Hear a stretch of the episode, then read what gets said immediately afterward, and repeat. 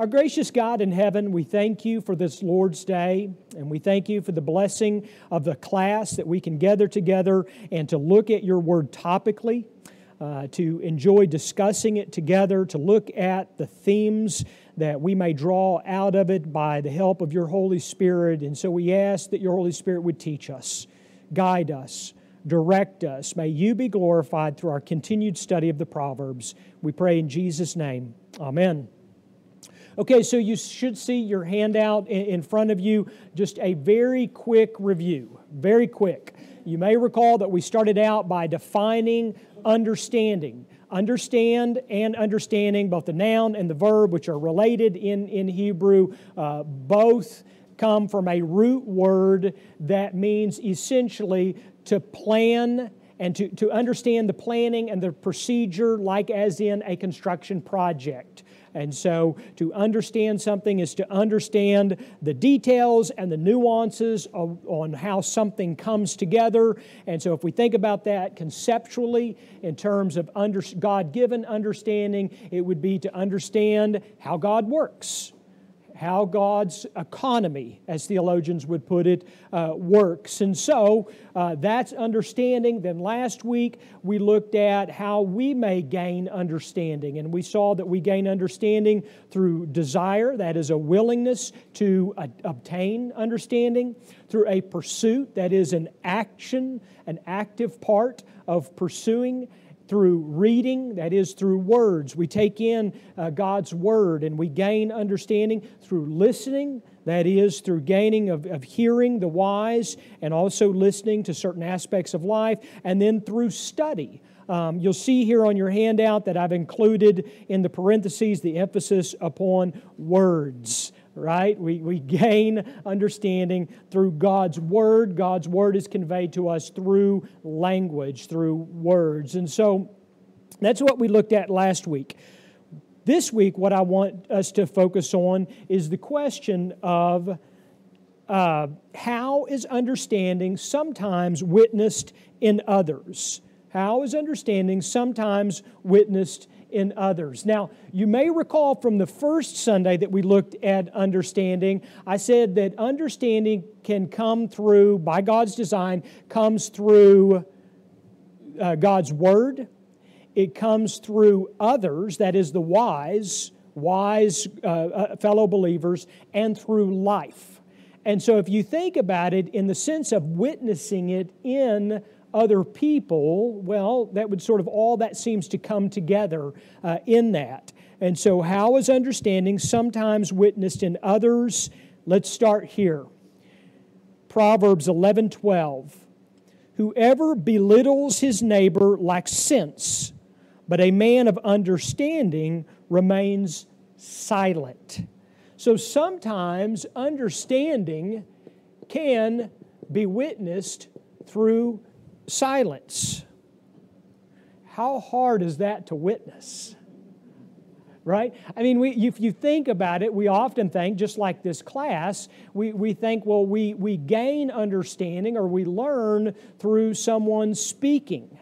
But sometimes silence carries a significant message.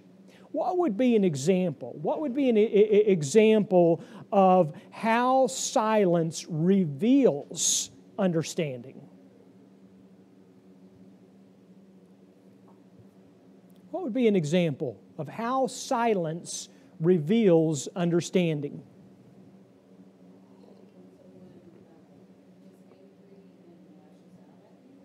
Okay? Someone is angry with you, they lash out at you, and it would be very easy to respond in kind but instead you remain silent. Yep, that's the example I think of. Yeah, the hardest to do, right? But uh, that, would, that would show a depth of, of understanding. What would be another example?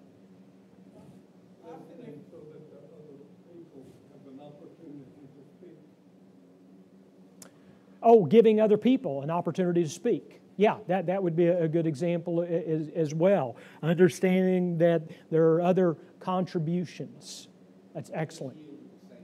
Yield to Sam, okay? All right. You're just going to listen to what Sam says, right? Someone's really being silent, you don't realize you're being silent because if you want to say something bad about someone, if you let on that you want to say something bad, you're not really being silent. Yeah, that would be sort of the reverse of, of what true understanding is, right? But to a certain extent, and I think where you're, you're going with that, uh, um, we, we, we understand the power of silence based on context, right? Just because someone's quiet doesn't mean they have understanding. It has to be appropriate to the context, right? Others witness you being silent, and they're like, I think that person knows better, but they're not saying anything. That witness is Yeah. of the, from the, per, the observer Yeah. Yeah, what, what, what does the, the scripture say uh, about a godly woman, one who is gentle and, yeah, quiet, yeah, yeah, gentle or meek and quiet, quiet, quiet spirit. And, and again, the, the, the idea of that, though, is context. It's not just that every quiet woman is, is godly, it's that it, that's displaying something based on, on, on context. Um, why are you all laughing? I, that was not a pointed comment. I was just, okay, all right. You were thinking, like Proverbs 31, where is that gentle and quiet woman? I've been, I didn't say that, you did. Uh, all right. So, so one of the ways that others can witness understanding in us or as we witness it in others is in silence. The second point, Proverbs 14 29. Whoever is slow to anger has great understanding, but he who has a hasty temper exalts folly. Now, I have uh, labeled this as peaceful. I realize that's not the specific language in this proverb, but I, I think it is conveying uh, what the, the sage is writing here. What does it mean to be slow to anger?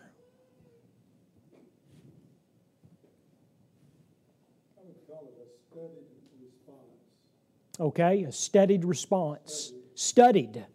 You're understanding what's going on. You're not just exploding in response, but carefully analyzing the situation. I think that's, that's good. What else? What does it mean, slow to anger? Think before you speak. That's right. That's a good one. Patience. Yeah, patience. That's right. Understanding that, that the tendency is to do what? To respond in haste, to respond in anger, to allow our emotions to get the, the best of us. How, how many of us, don't, don't raise your hand, uh, but, but how, how many of us have been caught off guard in a situation? Yeah, in a situation, caught off guard. I'm, I'm fine as long as I'm in a situation where I can maintain context and maintain my head. But if I get caught off guard and someone punches me in the face, that's figuratively speaking. Um, it, it, it's hard to maintain that patience, isn't it? You want your. I can feel. I get. I start getting hot right here, and my face gets red. You know, and uh, and and Sydney looks at me like, no, no, uh, right? So th- those are, these are all good, good examples. Look at the last part of this. I think it also, again, this is that, that, that comparative and comparalism that the sage uses. He who has a hasty temper exalts folly. Now, what the sage is doing here is he's both defining what it means to be slow to anger, but also expounding on both, expounding on the wise and the foolish. The wise is slow to anger, which is defined in its opposite as hasty to temper, a hasty temper, meaning one that comes on quickly. And the one who is slow to anger possesses what? Great, not just understanding, but, but he adds to this, almost in a, in a hyperbolic sense, this great understanding. The, the, the fool is the one, the one who exalts folly, uh, is the one who has a hasty temper. Incidentally, and I know this may be stating, asking the obvious, but, but why does a slow to anger, one who is not hasty to temper, convey quote unquote great understanding? What is it about being able to hold one's temper that conveys great understanding. Maybe it it could, it could be in part that some people just have bad habits in how they respond. Right, I mean, someone could be very explosive, that's kind of how they have gone through life and handled things. And you give people a moment to vent. Yeah, yeah. And it would reveal about them that they, they don't have great understanding, right? To, to, to, in their venting. They don't, don't have a whole lot of, of understanding, right? And one, one of the, uh, yes, JD? John Piper said we're all spring-loaded to respond. Yeah, slow to anger is a characteristic of God. So we're slow to anger, slow to speak, we're displaying God's character. that's right. That's right. Of course, we could say that about all these godly attributes, couldn't we? That's exactly right. I think it shows an understanding of, of who God is and how easy I am to respond in anger, but if I am able to display a meekness or, I don't know the right words, but silence, whatever, then that means I have understanding of who I am and who God is. Well, and I'm glad you said that because that, that I think that um, I, I think it's very helpful. So I've given this example before. You may recall the very first page of John Calvin's Institutes of the Christian Religion. The very first page. He says that there are two things that you need to know. You remember what they are? You need to know about two people God and yourself, right? And, and so you, you have to understand yourself, and, and, and, and he elaborates on that actually through all of the institutes. And, um, and but, but again, it's, it's that I, idea of um, in order for me to be slow of temper, I need to know, as JD's uh, uh, idiom uh, is, or, or JD's quote of John Piper's idiom is, is that I'm spring loaded. I need to know that.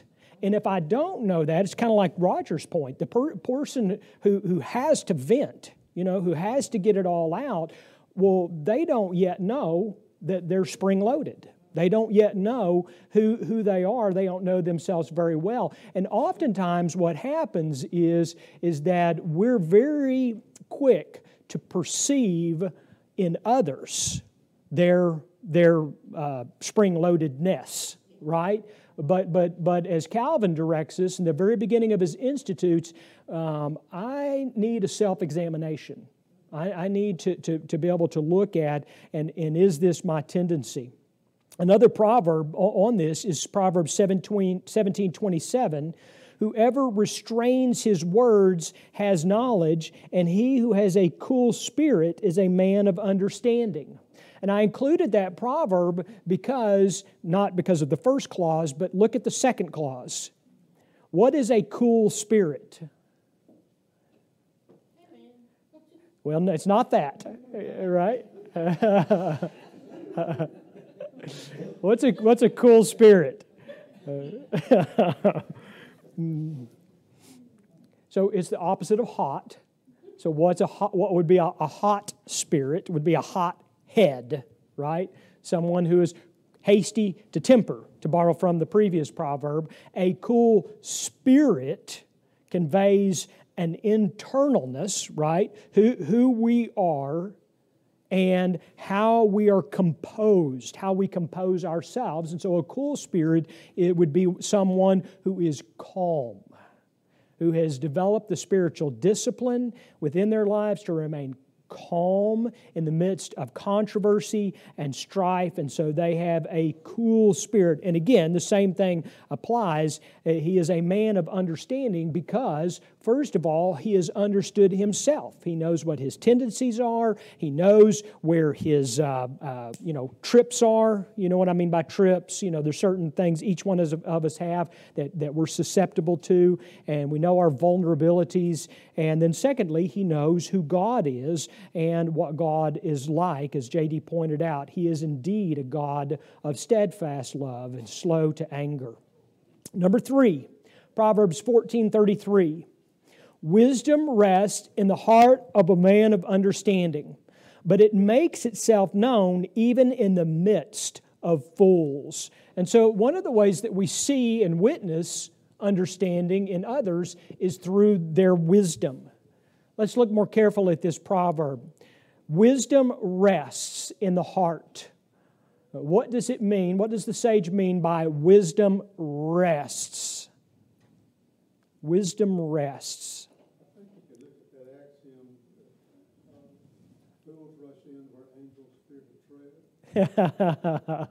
That's good. That's good. So it's certainly not hasty, not active, but resting.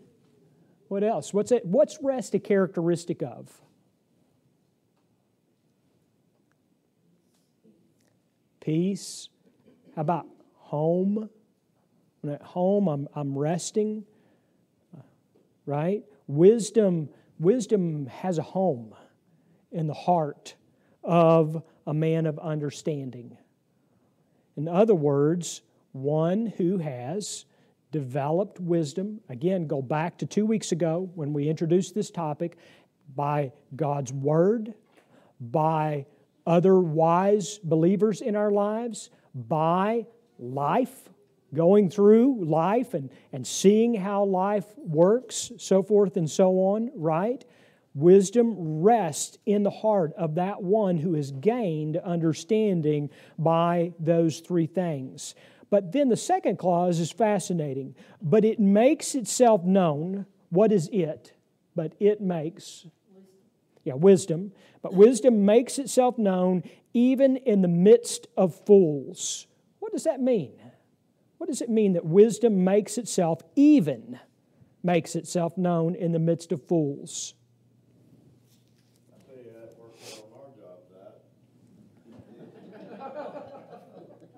Not much, but they, uh, you got a problem, it causes a breakdown, it's costing money. Somebody needs to be thinking about how to fix that problem instead of getting on the cell phone and calling every other person that on the job and informing them about it, they need to be working on how to get that fixed. Yeah. And that's the why, and I don't do that, but I'm. no, no, that's perfect, isn't it? I mean, the, the, the, the, the wise is in that moment knowing what needs to be done, and even in the midst of fools. Of course, you're not, you got always, so you got lots of fools, okay. Well, they're, I've heard they're everywhere. I've heard that they, they have, they have uh, uh, spread out and are, are uh, found in every industry of the world. Uh, but in the midst, uh, although there seems to be a high concentration in Washington, D.C. Oops. Uh oh, there was, there was that political comment again, right? Um, no, but, uh, but, but, but wisdom being found, it's sort of like what we talked about, um, oh, it's been a number of weeks ago, about uh, all truth is God's truth. If it's real truth, it's God's truth. The same thing applies is that, that wisdom is God's wisdom, and it's regarded by all who are made in God's image. It is fascinating to me that from a common grace perspective that even those who lash out against the one and only true God will recognize wisdom when they need it. And maybe it's in the midst of a crisis and on the job site, maybe it's a, a, moment in their own personal lives, but, but consistently we see that wisdom is regarded by all who are made in the image of God at some point in life. And so we see this. We witness then understanding in the wise. Number four, Proverbs 15 21. Folly is a joy to him who lacks sense, but a man of understanding walks straight ahead. Now, I'm going to help you a little bit uh, with some interpretive uh, commentary, but I have I've categorized this under the heading of morally upright. And uh, the reason why I'm, I'm going ahead and, and, doing a little bit of the homework for you uh, is that this is a good fairly liberal, I mean, not liberal, literal translation uh, from the Hebrew, walks straight ahead. Um, but it again is poetic language, it is figurative, and the general idea, or we would call it a Hebraic idiom, is that this is referring to one who lives a moral life, to walk straight ahead. And, and just to, to pause there for just a second, why would that be a brilliant idiom in life? One who walks straight ahead as being an idiom for morally uprightness. Not distracted by the world. What else?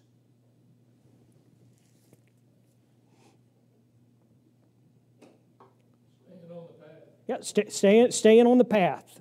We've got all sorts of biblical idioms that we introduce into the English language that come from this the straight and narrow, the narrow way, you know, the, uh, the, the path, the way, etc. So there's all these sort of, of idioms that we employ, but in general, what we mean by those is that someone does not stray off on, into sin, but they live a moral life. So, as that is, as I understand it, the, the Hebraic idiom here, now let's look at it. Folly is a joy to him who lacks sense, but a man of understanding walks straight ahead. How would godly understanding contribute to living a morally upright life?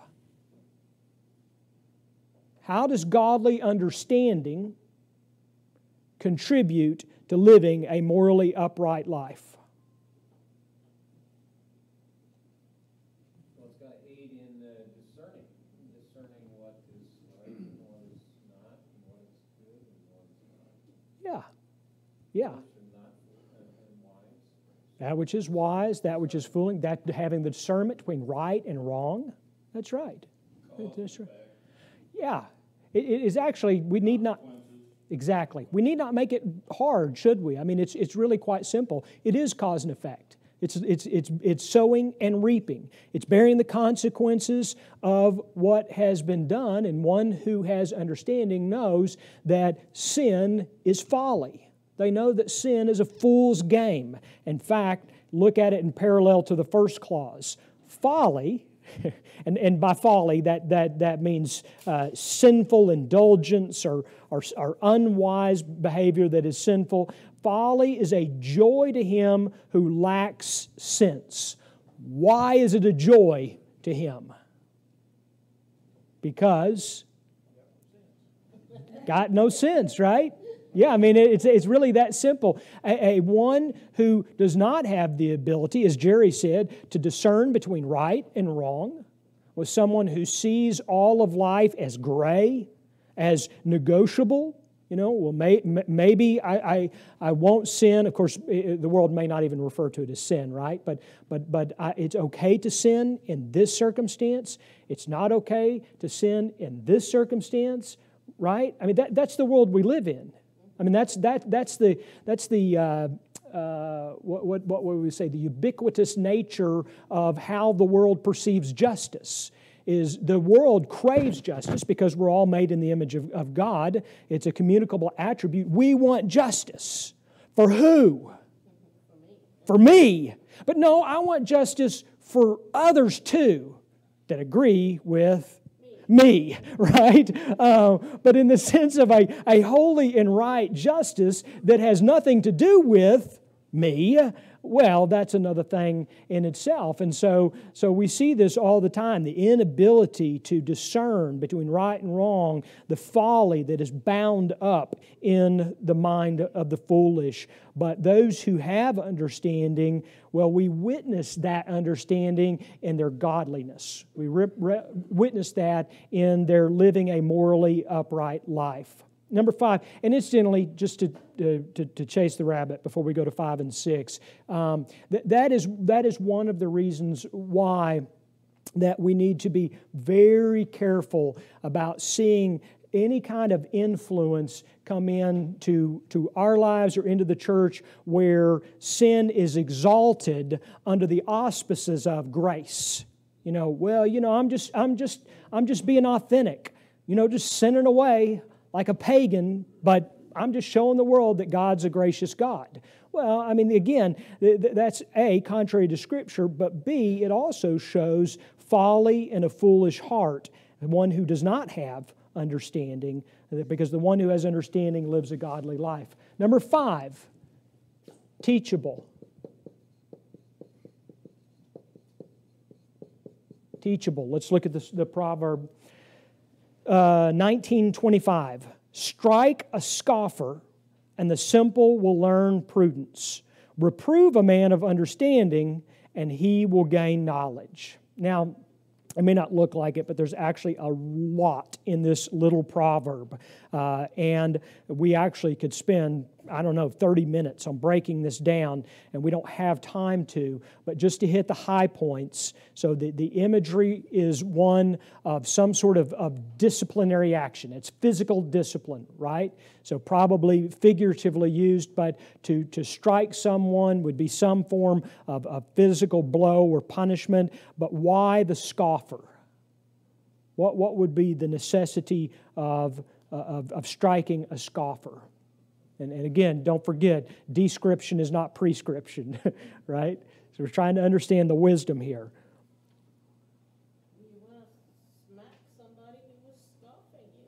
Okay? Or, or, or possibly one who is, is scoffing God right? So, so, so a, a, a scoffer, perhaps one who, uh, you know, well, there is no God, or if there is a God, he has no authority over me, or so forth and so on. And so the imagery is, um, you, you know, the, the one that just a couple of us have occasionally in our imagination, but never do, right?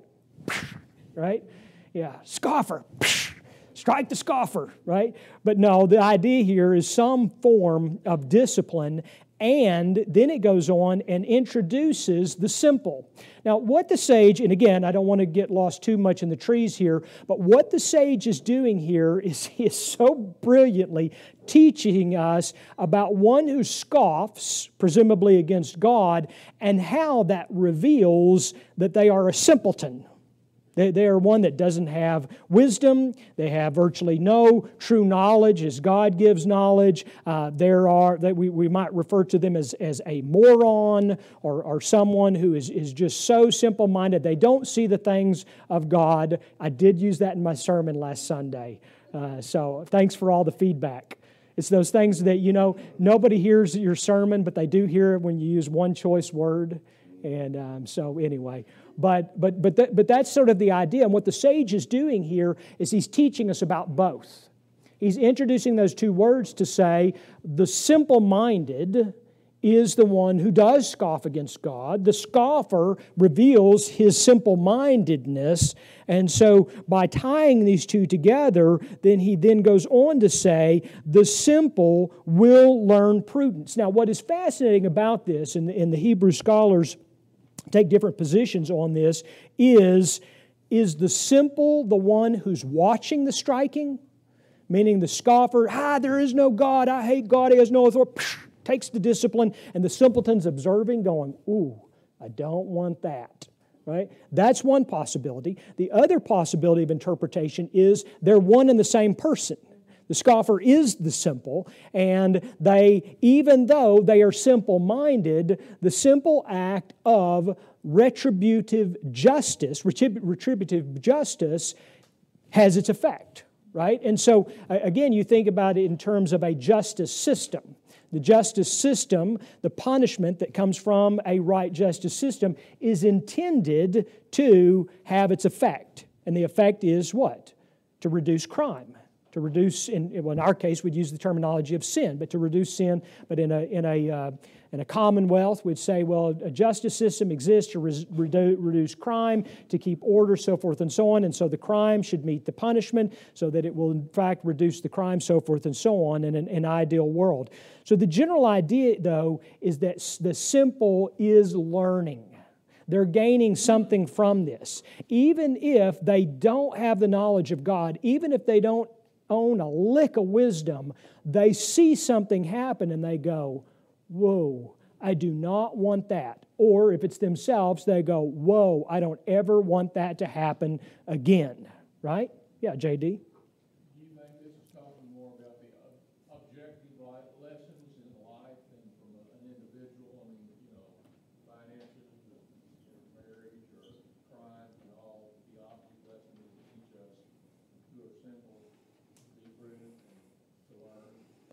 Well, you could certainly apply it over a myriad of topics. It seems to be contextually, we have to ask who's doing the striking. So, Yeah, could, could be that God's the one. Uh, of course, God's always the one who's behind discipline, but what? Yeah, it could come through providence. That's right. Could, could come through the, the government, which is probably the context here. Yeah, but undoubtedly we could apply it across a myriad of areas because the general idea is to learn prudence. What does it mean to learn prudence?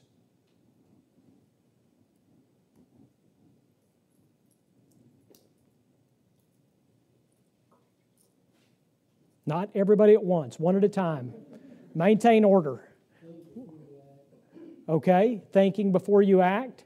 The general idea is, is that the, the simpleton observed or received the punishment, and now they have gained prudence, which says, I'm not going to do that, or I'm not going to do that again whichever the, the case is. And so they've gained that prudence from it, and oftentimes we think about that in a very practical, objective sense, right? Yes?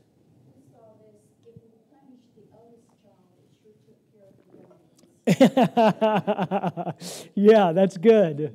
Yeah, that's the uh, the, the old. I, mean, I, I think about with my, my own kids. You know, the oldest you know, you, you had to discipline. The one after him, you just raise the eyebrow, you know, so that's good. Yeah, John? So, striking a scoffer, does that mean to like to confront them verbally or by your behavior?